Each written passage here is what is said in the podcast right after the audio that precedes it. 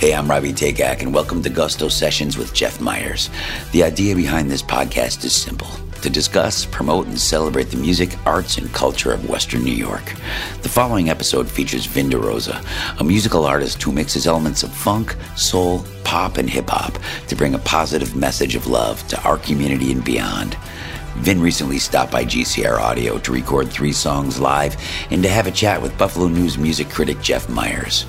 Topics include Vin's musical philosophies, the origin of his band Vitamin D, and his deep connection to Buffalo music legends like Emil Latimer, Michael DeSanto, and Bruce Mosher. So, sit back and enjoy Gusto Sessions with Jeff Miers as we get to know Vin DeRosa. Hey, everybody, it's Jeff Miers. Welcome to the Gusto Sessions podcast. I'm here with my dear friend Vin DeRosa. Uh, Vin, you and I have known each other a long time. But uh, tell tell our fine listenership a little bit about yourself and uh, and your music and your journey. Thanks, Jeff. Happy to be here at GCR Audio, uh, talking music shop with you. Our favorite thing to talk about, always has been.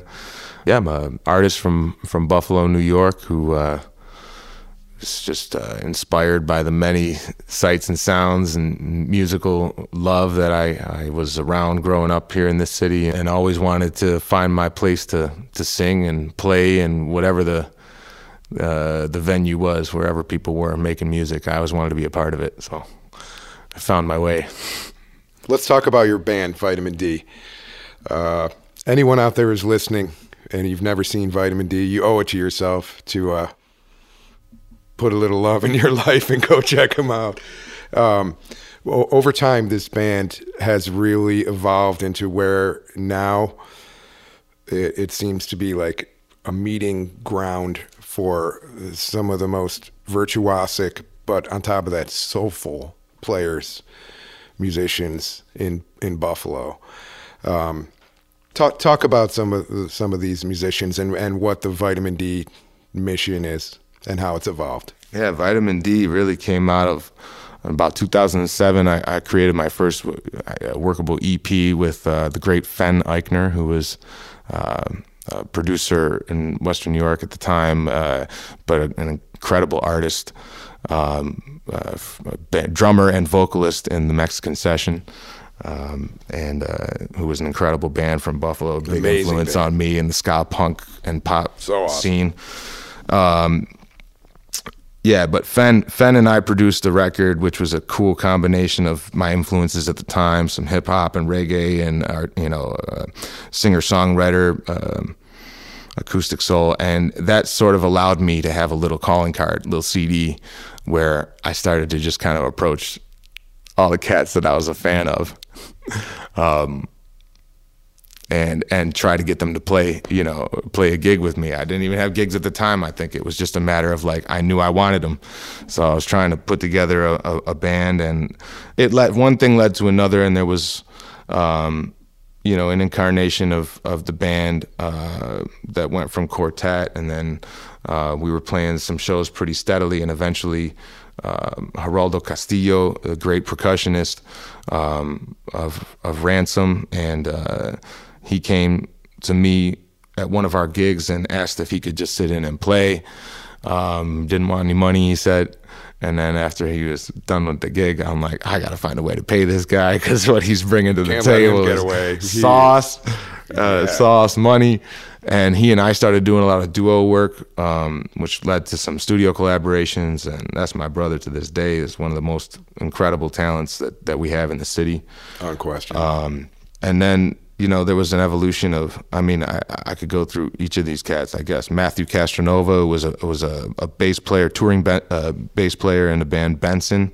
So I, I, had tapped him to play some some bass, and there were other incarnations of the the the incredible bass players that we've we've had through through the years. But Matt's been pretty steady, my my ace of bass lately, and uh, and then another prominent player in the in the scene was Carl Johnson, flute as he's known. And I was seeing him at Neo Soul Tuesdays on a regular basis.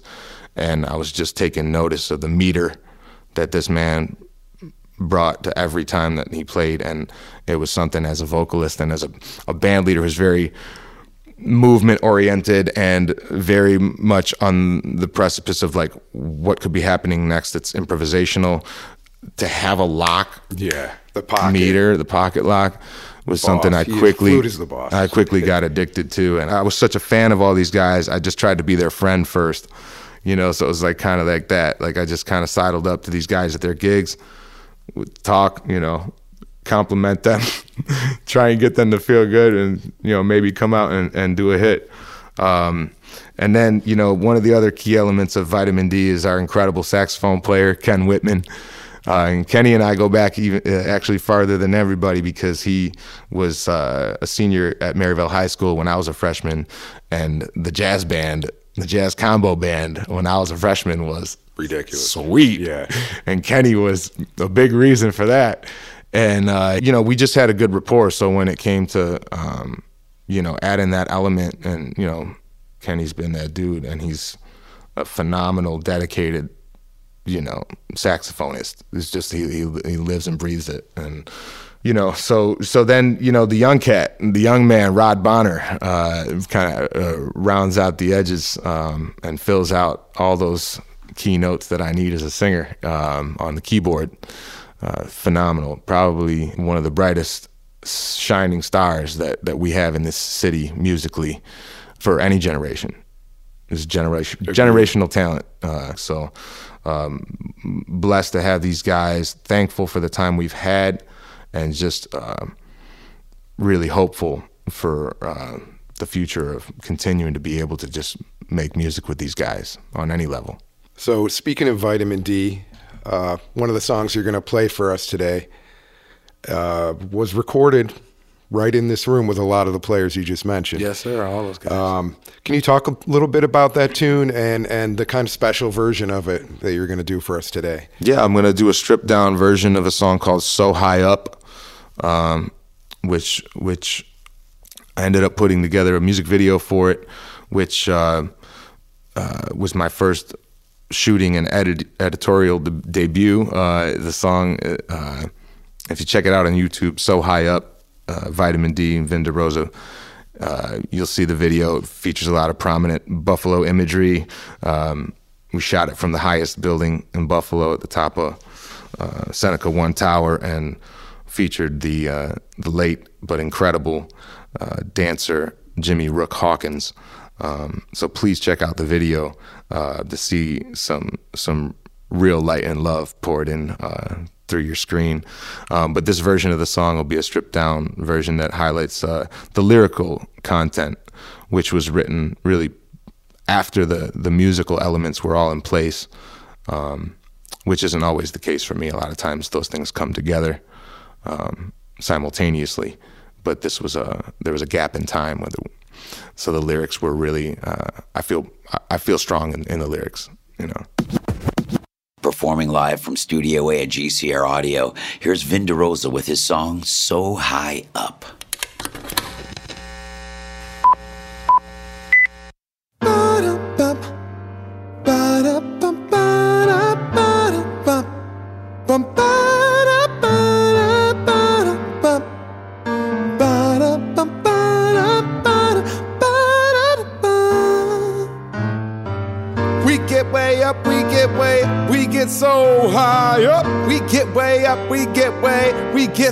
High, yeah. We get way up, we get way up, we get so high up.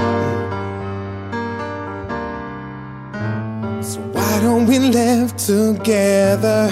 And why don't we help the world see we could do so much better? We could bring love to everything. Hate is too great of a burden, yeah. Only your love can drive out fear. When we get through with the hurting, then we can see it all so clear. Get way up, we get way, we get so high up. We get way up, we get way, we get so high, yeah. We get way up, we get way, we get so high up.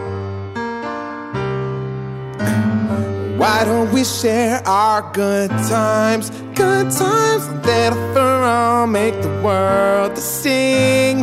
No matter what you might look like, rhythm inside you that's everything. Why don't we get together, come together, Red and the blue make a purple sky through all the stormy weather? Give us some shelter before we die? Get way up, we get way, we get so high up. We get way, we get way we get so high. We get way up, we get way, we get so high up.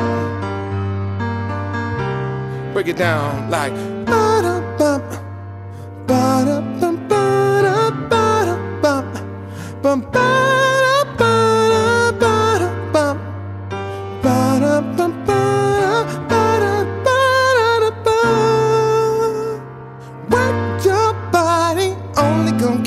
body. Work your body right. Mm.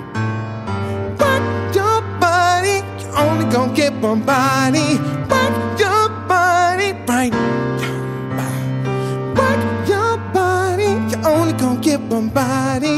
Work your body, work your body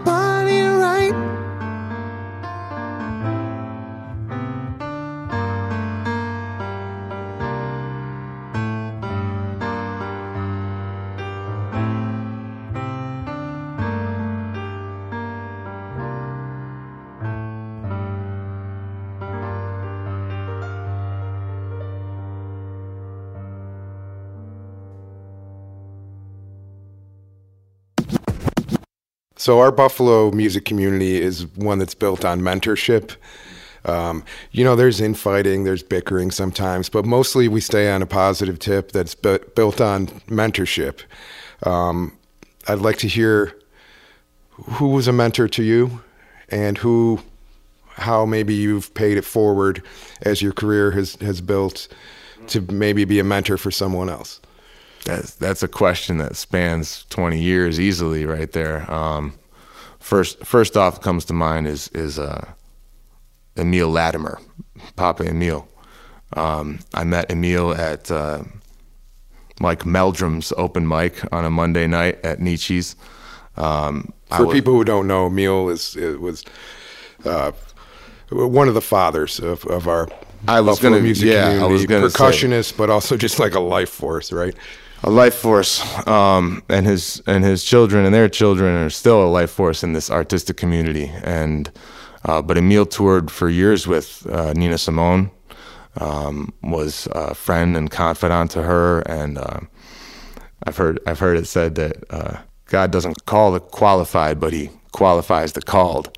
Right. And I remember Emil telling me the story about how Nina asked him to be in the band and to come on tour, but she didn't have an official position for him in the Riders, um, so she had him play guitar, even though he didn't know how to play guitar at the time. um, but his presence and you know, as as almost like a co-muse to her was was profound, and uh, um, and he learned to play guitar, and um, and we connected over very rudimentary acoustic guitar and djembe work, um, and he helped me to not be timid or afraid about the cultural differences in my musical pursuits, but just to embrace it all and to to just go at it, you know, fearlessly and just and, and bring it all into this, you know, gumbo. Uh, you know, he was so so cool about about encouraging me in and hindsight I, I feel like I was just so inexperienced but he saw something that was worth shining up so um, Papa Emil rest his soul. A couple other prominent influences in that walk around the same time. Again I was an open mic addict as a young kid. Um, coming up went to every open mic I could oftentimes multiple times a week and they were you know listed in the in the you know in the gusto and in the Artvoice and you know you could you could find them. If you were hungry to play you could find a place to play. And uh, so there was uh, the guy who ran the best open mics was Michael DeSanto and uh, he just had an incredible, cool way about him with his acoustic guitar and his R and B soul.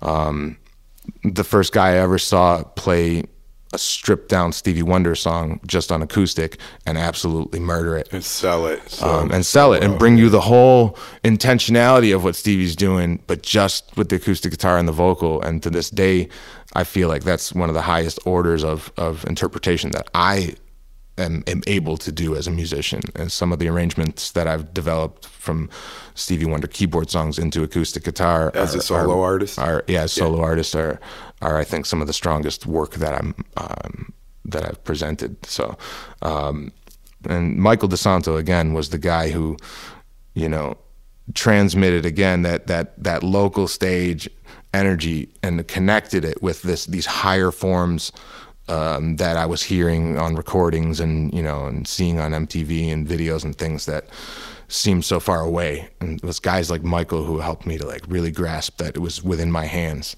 to make music. Love that man to this day. And uh, and uh, then another prominent figure in my influence, uh, Bruce Moser. Bruce Moser was a an incredible music lover, music promoter who brought a lot of legitimacy to this region when it came to top artists, world class inter, uh, international touring artists uh, right. to come to Buffalo and to be here and to be uh, a- a bridge both in you know in radio and um, concert promotions and uh, events to enrich the lives of people like Bono and U2 in their early careers, Johnny and Robbie You really in their, helped break them in their early Western careers. York, Ro- yeah. uh, you know, the Goo Goo Dolls and uh, uh, Bruce Springsteen was a personal friend of Bruce's. Uh, the list goes on and on. Um, Joni Mitchell. Joni Mitchell. Um, yeah, and and so Bruce knowing all of these people, right, and and being proximal to me and having uh, as family, he was married to my my father-in-law's cousin Mary, so I would see them at you know at, actually my first Christmas with the family was you know was my introduction to Bruce and Mary, and it was full throttle, and Bruce was quick to tell me how. Uh, my my idol Dave Matthews was nothing more than a glorified bar band, and Oh, he Yeah, loves that. That yeah, was he loved to say. he has he he always cut through whatever wherever my my eyes were like you know in like worship land with music. He was quick to cut it down and to keep it on the ground, and and he had a, a brilliant way of just. Uh, or a very short way, I guess, but uh, in hindsight, it was brilliant the way he cut the fat and like what was quality music versus trash, and um, His criteria had a lot to do with his own interpretation of what integrity meant. and that's it and that's you know to that point you know in hindsight i look back on what the music that he loved versus the music that he um, you know Violently disliked. disdained yeah and openly and and it really was oftentimes based on first person experiences with these artists so his judgment was more on the again the integrity or the the, the character of the the person and their intentions in their creative process versus uh, an industry prop or somebody who's there because uh, self glorification or whatever it is that, that their musical mission might be. Bruce had zero tolerance for that stuff. It was always about wordlessly. I think the the the higher order, and the character, and the integrity of the um, the artist and their music. You know, Very well said. We miss you, Bruce. much love. Uh, another song you're going to play today, you're going to be playing on our mutual friend and someone you just highlighted as a mentor in your own life, uh, Michael DeSanto, um, who who is uh, recovering and rehabbing uh, from a, a medical issue right now. But you have his acoustic guitar, which he entrusted to you. That guitar, if we've all seen it, you know. Yeah. That guitar has has traveled everywhere with Michael. Yeah, that Uh, Washburn special. Talk about the tune you're going to play and and what it means to you to play It- Michael's it's guitar. neat because that guitar probably shouldn't even be a guitar anymore. It was resurrected by the great Pete Schmidt, and it was loved on so intensely that it had worn itself out many times over. And the way that uh, Pete brought that from Suburban Guitars brought that guitar back to life, and the fact that Michael entrusted it to me was a uh, an incredible honor that led me to bringing the guitar home and just wanting to spend some intimate time with it. Um, so first thing I did was I went into the, I believe it was my basement, and I just, I just wanted to hear what that guitar had to say to me. So I was playing. Uh, I think the first chord I played was this, uh, the first chord of uh, "Angel" by Jimi Hendrix. This is big. It's like at the E major seven add nine. Yep. It's like a really big chord, and uh, and immediately I just I don't know I was I, I was then I was feeling these Jimmy Page vibes and stuff so like I didn't pen this song but it just kind of came together and uh, started an arpeggio that built into a vibe so Yeah. it's I call it Michael's song and uh, and I'll play it for you guys Once again, here's Vin DeRosa performing Michael's song.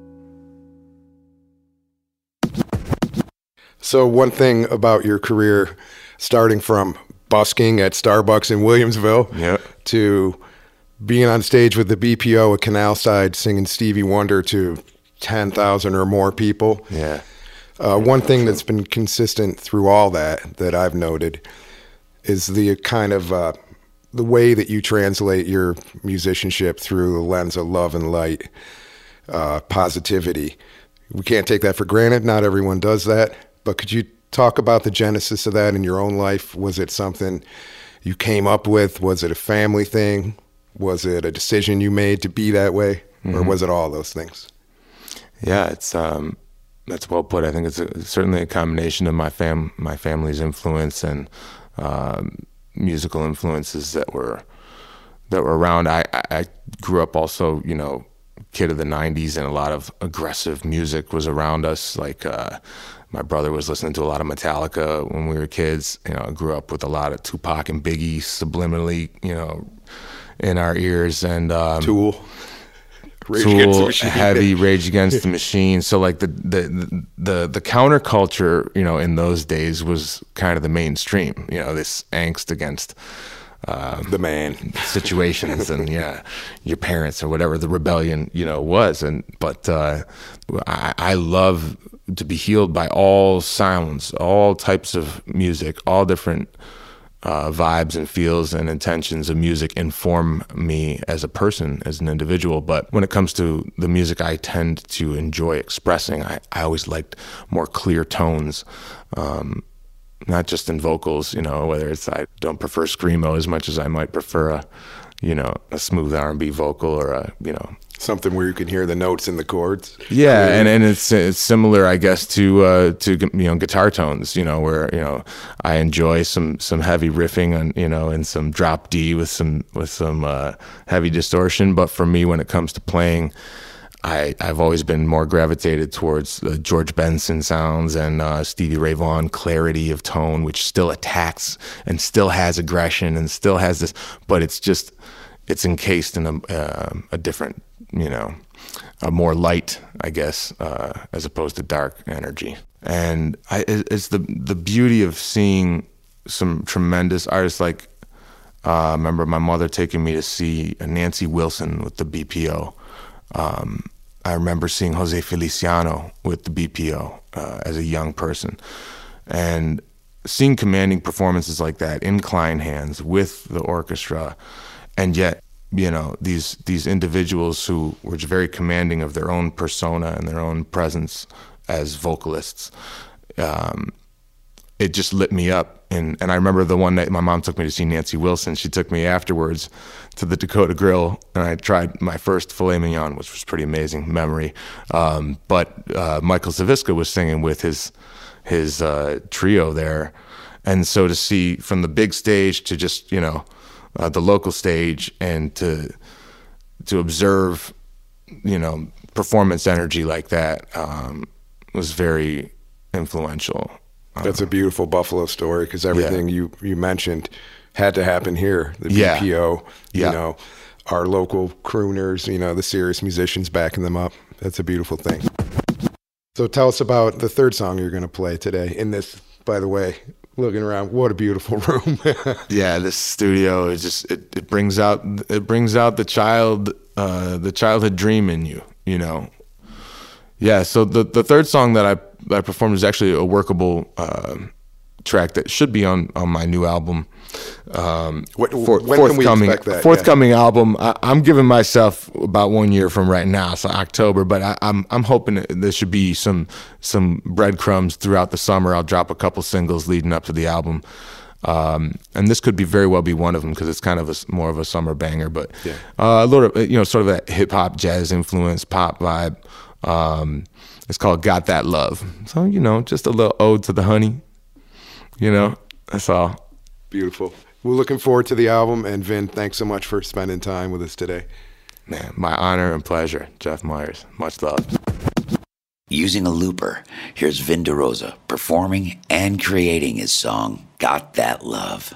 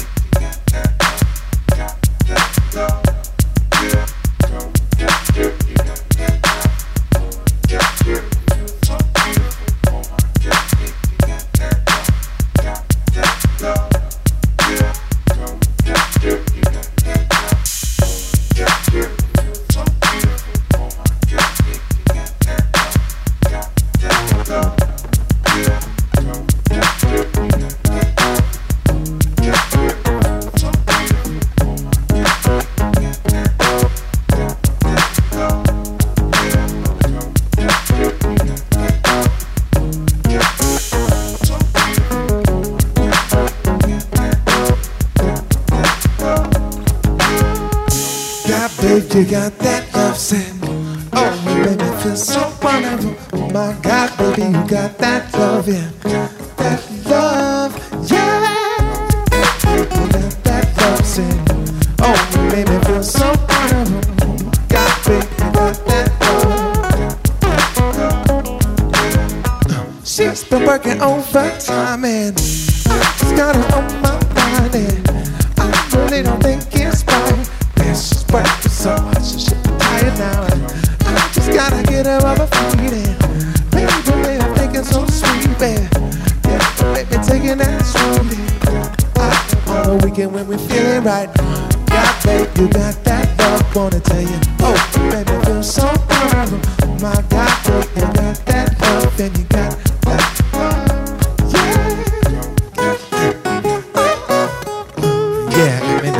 me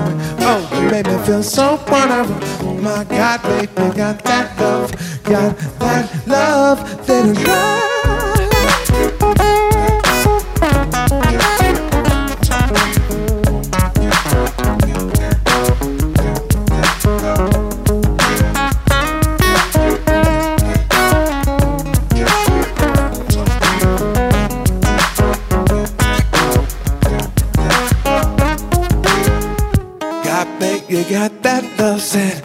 Oh, it made me feel so wonderful. Oh my God, you got that love, got that love, yeah.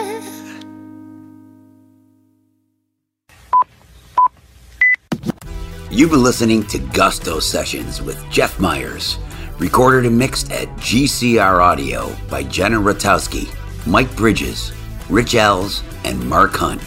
Produced by Brian Federick. Mastered by Brad Laugert. Gusto Sessions theme song by Jeff Miers. Gusto Sessions with Jeff Miers is brought to you by the Buffalo News, Music is Art, and GCR Audio Recording Studios. Please click subscribe for future episodes. I'm Robbie. Thanks for listening.